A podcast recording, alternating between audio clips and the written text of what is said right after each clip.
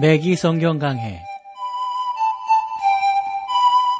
Thru the Bible 제공으로 창세기부터 요한계시록까지 강해한 맥기 목사님의 강해 설교를 보내드리는 맥기 성경 강해 오늘도 목동제일교회 김성근 목사님께서 말씀을 전해주시겠습니다.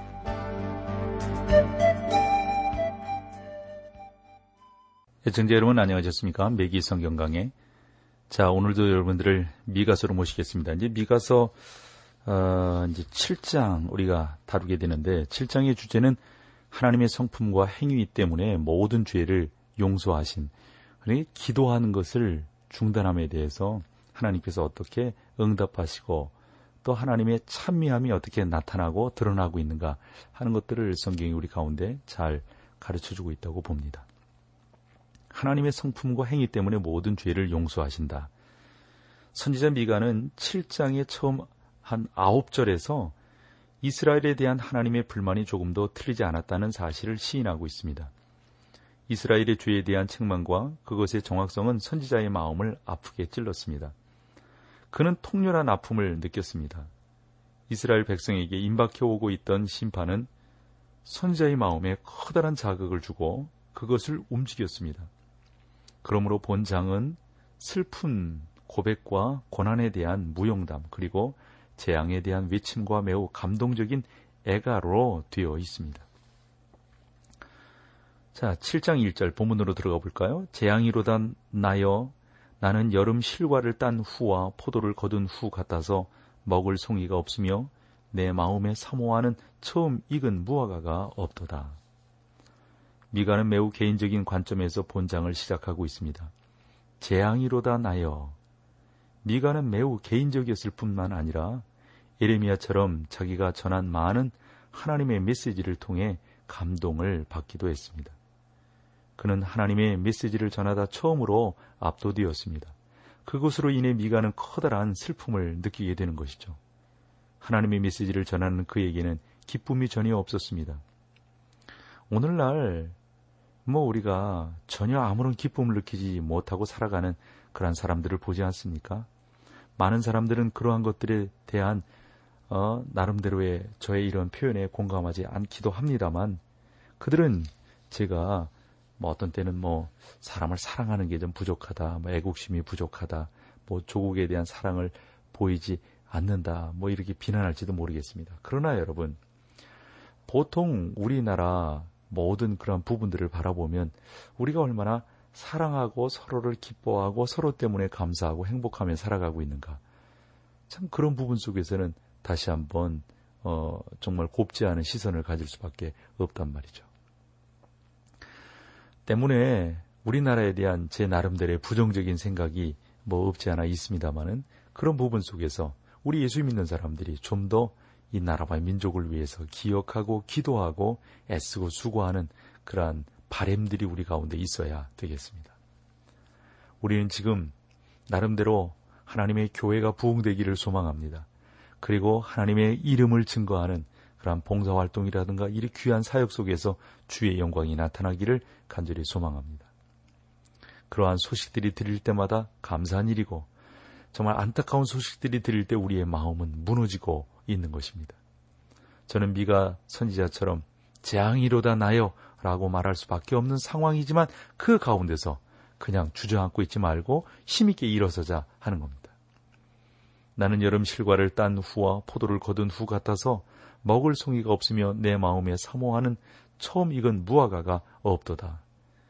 성경에서 포도나무는 이스라엘 민족을 상징할 때 사용되고 있다는 사실을 기억해야 합니다. 미가 선지자와 동시대에 활약한 이사야도 포도원의 비유를 통해 하나님과 이스라엘 관계를 설명하고 있습니다.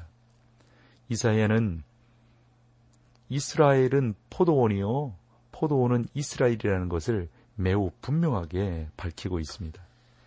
미가는 자신의 백성들을 돌아보고는 내가 탐스러운 포도송이를 찾았지만 넝쿨에는 포도가 하나도 없도다. 그리고 내가 처음 익은 과실을 갈망했지만 남은 것이 하나도 없도다. 포도나무는 열매를 맺지 못하고 있도다라고 말을 했습니다. 그래서 이제 미가는 이제 2절부터 보게 되면 지금부터 이스라엘의 죄악상에 대해서 왜 열매가 없는가? 왜 탐스러운 포도송이가 없는가? 왜 넝쿨은 있지만 포도가 열리지 못했는가? 과일을 갈망하는데 왜 하나도 없는가? 그 죄학생 때문이다. 그 죄학생이 어떤 것인지 알겠느냐라고 하면서 그 하나하나 파헤치고 있는 것을 2절부터 보게 되는데 소개를 해볼게요. 이와 같이 선인이 세상에서 끊쳤고 정직자가 인간에 없도다. 우리가 다 피를 흘리려고 매복하며 각기 그물로 형제를 잡으려고 하고 오늘날 우리나라는 불법이 난무하여 거리를 걸어 다니는 것조차 위험합니다. 선한 사람이 분명히 다 사라진 것 같습니다. 그러나 선한 사람이 아직도 없는 것은 아니잖아요. 저는 그 당시 이스라엘에도 착하고 정직한 사람이 왜 없었겠는가 생각을 합니다. 분명히 있을 거라고 확신합니다. 그러나 지금 일반적인 현상에 대해서 말하고 있는 것이죠. 그들은 선한 사람이 되기를 원하지 않았고 그들의 수도 많지 않았습니다. 이와 같이 선인이 세상에 끊쳤고 라고 2절은 우리 가운데 어, 그 당시의 상황을 설명해 주고 있습니다. 7장 3절을 볼까요? 두 손으로 악을 부지런히 행하도다. 그 군장과 재판자는 뇌물을 구하며 대인은 마음에 악한 사욕을 바라며 서로 연락을 취하니 두 손으로 악을 부지런히 행하도다. 그들은 한 손으로 적게 악을 행하는 것에 성이 차지 않았던 것이죠. 따라서 그들은 악을 행하는 일에 양손을 부지런히 놀렸습니다. 사실 그들은 악을 행하는 일에 매우 바빴어요. 또 보시면 그 군장과 재판자는 무엇을 구하며 뇌물을 구하며 그들은 뇌물을 참 바랬어요. 아, 밝혔던 거죠. 그러니까 악을 행할 수밖에 없는 거죠. 그들은 나쁜 짓을 행하는 것에 기꺼이 굴복했을 뿐만 아니라 단지 탐욕과 욕심, 그래서 군장과 재판자는 뇌물을 구하며 여러분이 아는 것처럼 이스라엘 정부의 관리들은 심히 그 당시에 부패에 있었단 말이죠. 우리는 정부의 고위직에 있는 자들과 법관들이 이와 공의로 다스리기를 바라는데 그렇게 되지 않는 모습이 너무도 안타까운 것이죠. 당시 이스라엘은 바로 이러한 죄로 가득 차 있었던 것을 우리가 알게 합니다. 대인은 마음에 악한 사욕을 바라며 그랬는데 TV 드라마 작가들은 작가 중에서 어, 특별히 재치가 뛰어난 그런 분들이신데 저는 오늘날 세상이 돌아가는 것에 뒤떨어지지 않기 위해 TV를 좀 이렇게 보는 것이 중요하다고 생각합니다. 그러면서 드라마 작가들의 모든 작품 속에는 무엇인가 우리에게 시사하는 의미심장한 것들이 있음을 사실 발견하게 됩니다. 거기에는 자유적인 면과 비도덕적인 면이 있으며 우리가 소중하게 여기는 것들에 대한 냉수적인 점들이 없지 않아 있습니다. 그것은 언론과 출판의 자유라는 신성한 미명하에 이루어지고 있습니다. 오늘날 우리에게는 그것이 사회적으로 커다란 문제를 일으키고 잘못된 것이 아닌 이상 종교의 자유가 있음을 알게 됩니다. 그러나 우리에게 있어 진정 필요한 것은 성경적인 관점에서 오늘날 우리나라의 실상을 파헤치는 것이다 하는 거죠. 7장 4절로 가보실까요? 그들의 가장 선한 자라도 음, 가시 같고 가장 정직한 나라도 찔레 울타리보다 더하도다. 그들의 파수꾼들의 날 곧 그들의 형벌의 날이 임하였으니 이제는 그들이 요란하리로다. 그러니까 이스라엘 백성 중에서 가장 선하다고 하는 사람도 찔레나무와 같다는 것이죠. 뭐, 찔르는 거예요, 사람들을요. 그 가시가요. 따라서 그 당시 만약에 여러분들이 사르셨다면 여러분은 매우 조심해야 했을 것입니다. 여러분이 알고 있는 것처럼 찔레나무 가시는 조금만 주의하지 않으면 그것이 찔릴 수밖에 없습니다. 미가 시대의 가장 착한 사람들조차 찔레나무와 같은 상태였으니까 그 시대가 얼마나 사악했고 완악했는가 하는 것들을 우리가 직감할 수가 있습니다. 그들은 절대 믿을 수가 없었습니다. 그들의 가장 선한 가지라도 가시 같고 가장 정직한 가지라도 찔레 울타리보다 더하도다 하는 거란 말씀이죠. 또 오늘날 작가들은 매우 총명하고 풍부한 지식을 갖고 있지만 우리는 부류의 작품을 갖고 있지 못합니다. 그들은 시청자들의 흥미를 끄는 작품을 씁니다. 그들은 사람들의 환심을 끌기에 충분한 것들을 말합니다. 그들은 지기가 넘치는 아주 기사를 기고합니다. 그러나 가치 있는 것이 없습니다. 그들은 심오하고 실제 가치 있는 것을 쓰지 않습니다. 저는 하나님께서 오늘날 우리나라의 문화에 대해서도 그 당시 이스라엘과 그리고 보다 후기의 헬라나 로마 문화에 대해 행하셨던 것과 똑같이 하실 것이라고 생각을 합니다. 하나님께서는 그들의 문화를 지면에서 완전히 말살시키셨습니다. 그것들을 남겨주지 않으신 이유가 무엇일까요? 영원한 가치가 없기 때문입니다. 문화적 유산들이 오늘날 어떻게 되오고 있습니까? 친애하는 방송가족 여러분, 이것은 오늘날과 얼마나 유사하며 따라서 미가 선지자의 예언이 얼마나 정확한가 하는 것을 볼 수가 있습니다. 자, 여기서 우리 찬송 함께 하고 계속해서 말씀을 나누도록 하겠습니다.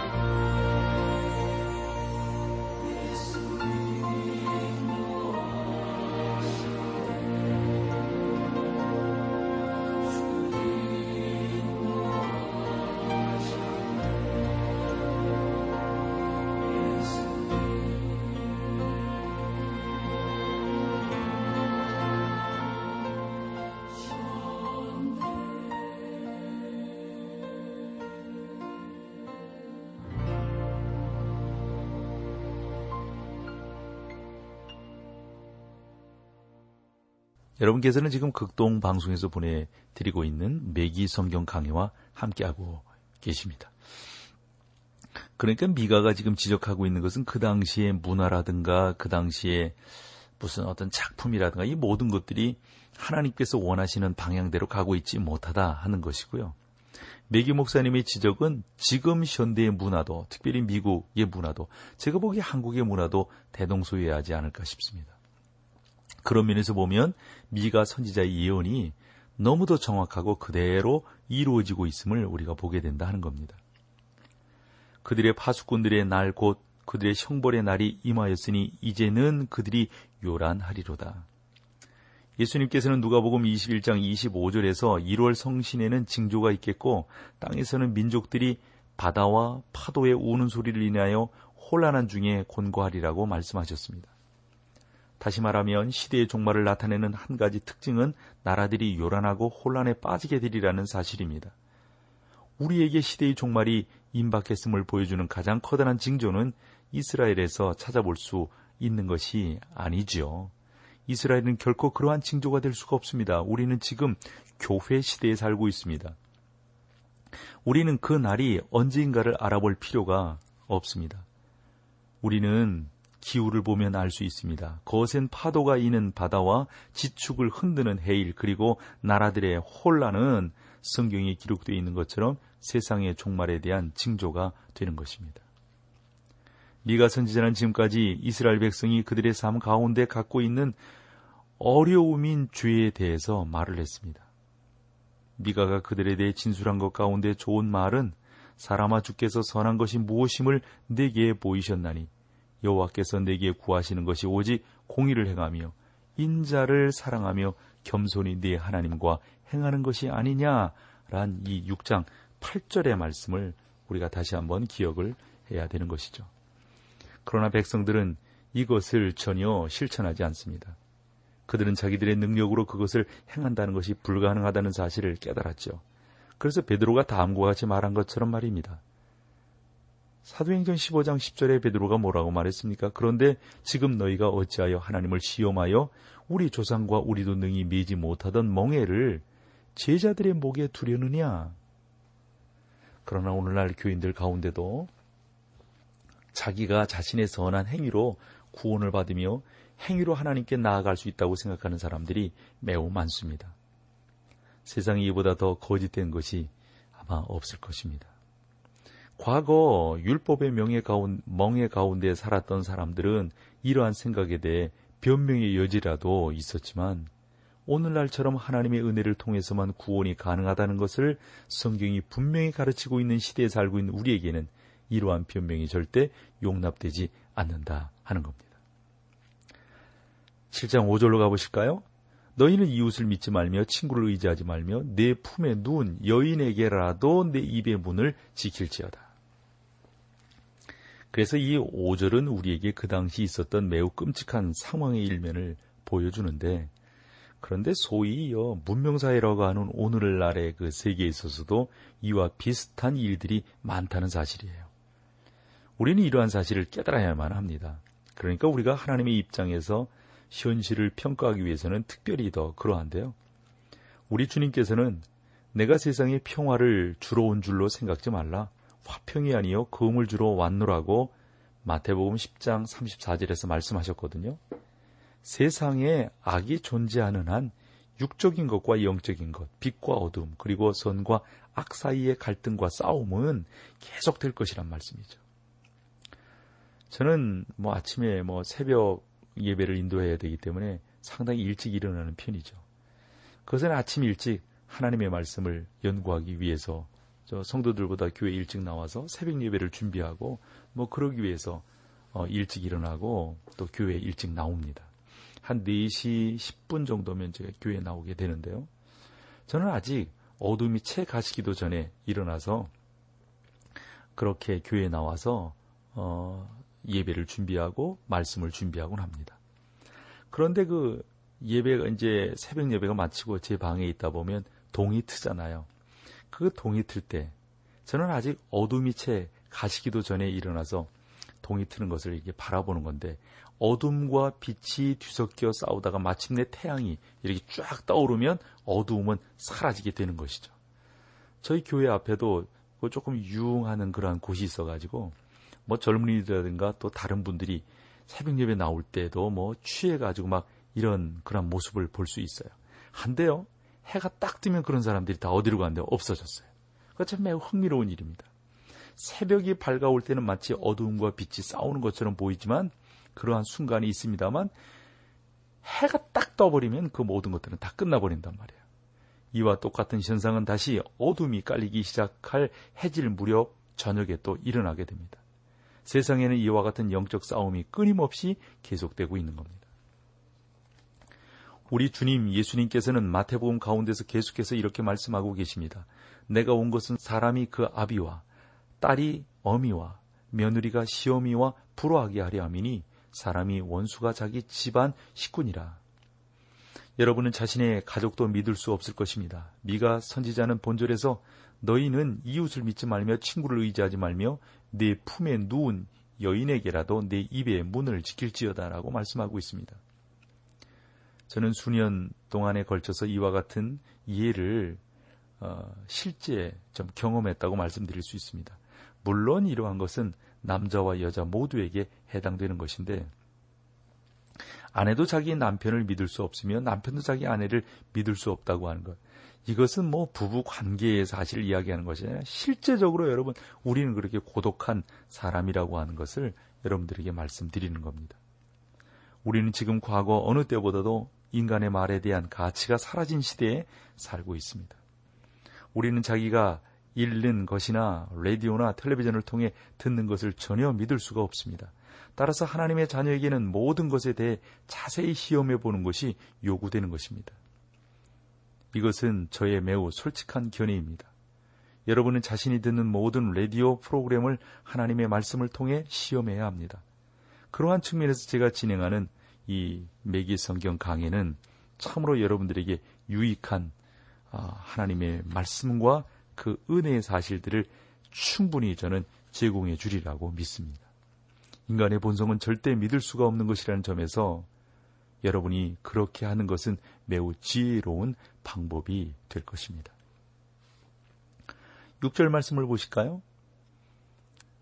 아들이 아비를 멸시하며 딸이 어미를 대적하며 며느리가 시어머니를 대적하리니 사람의 원수가 곧 자기 집안 사람이로다.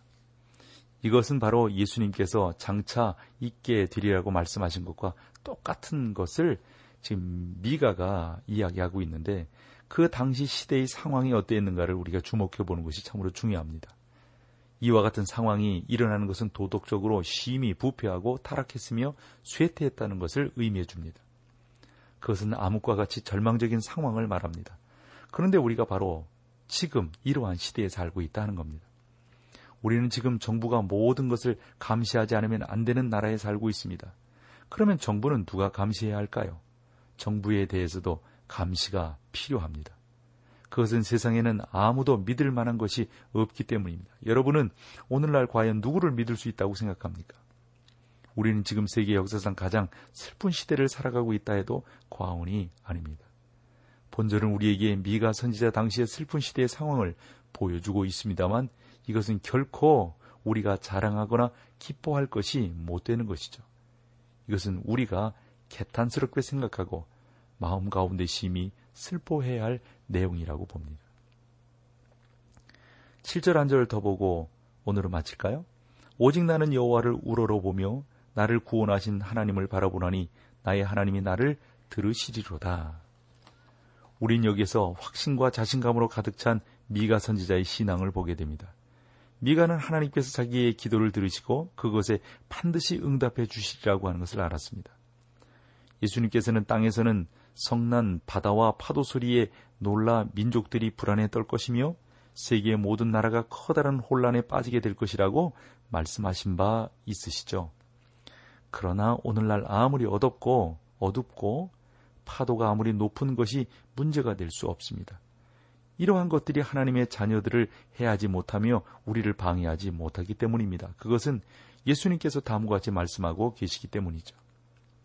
사람들이 세상에 임할 때 생각하고 무서워함으로 기절하리니 이는 하늘의 권능들이 흔들리겠습니다.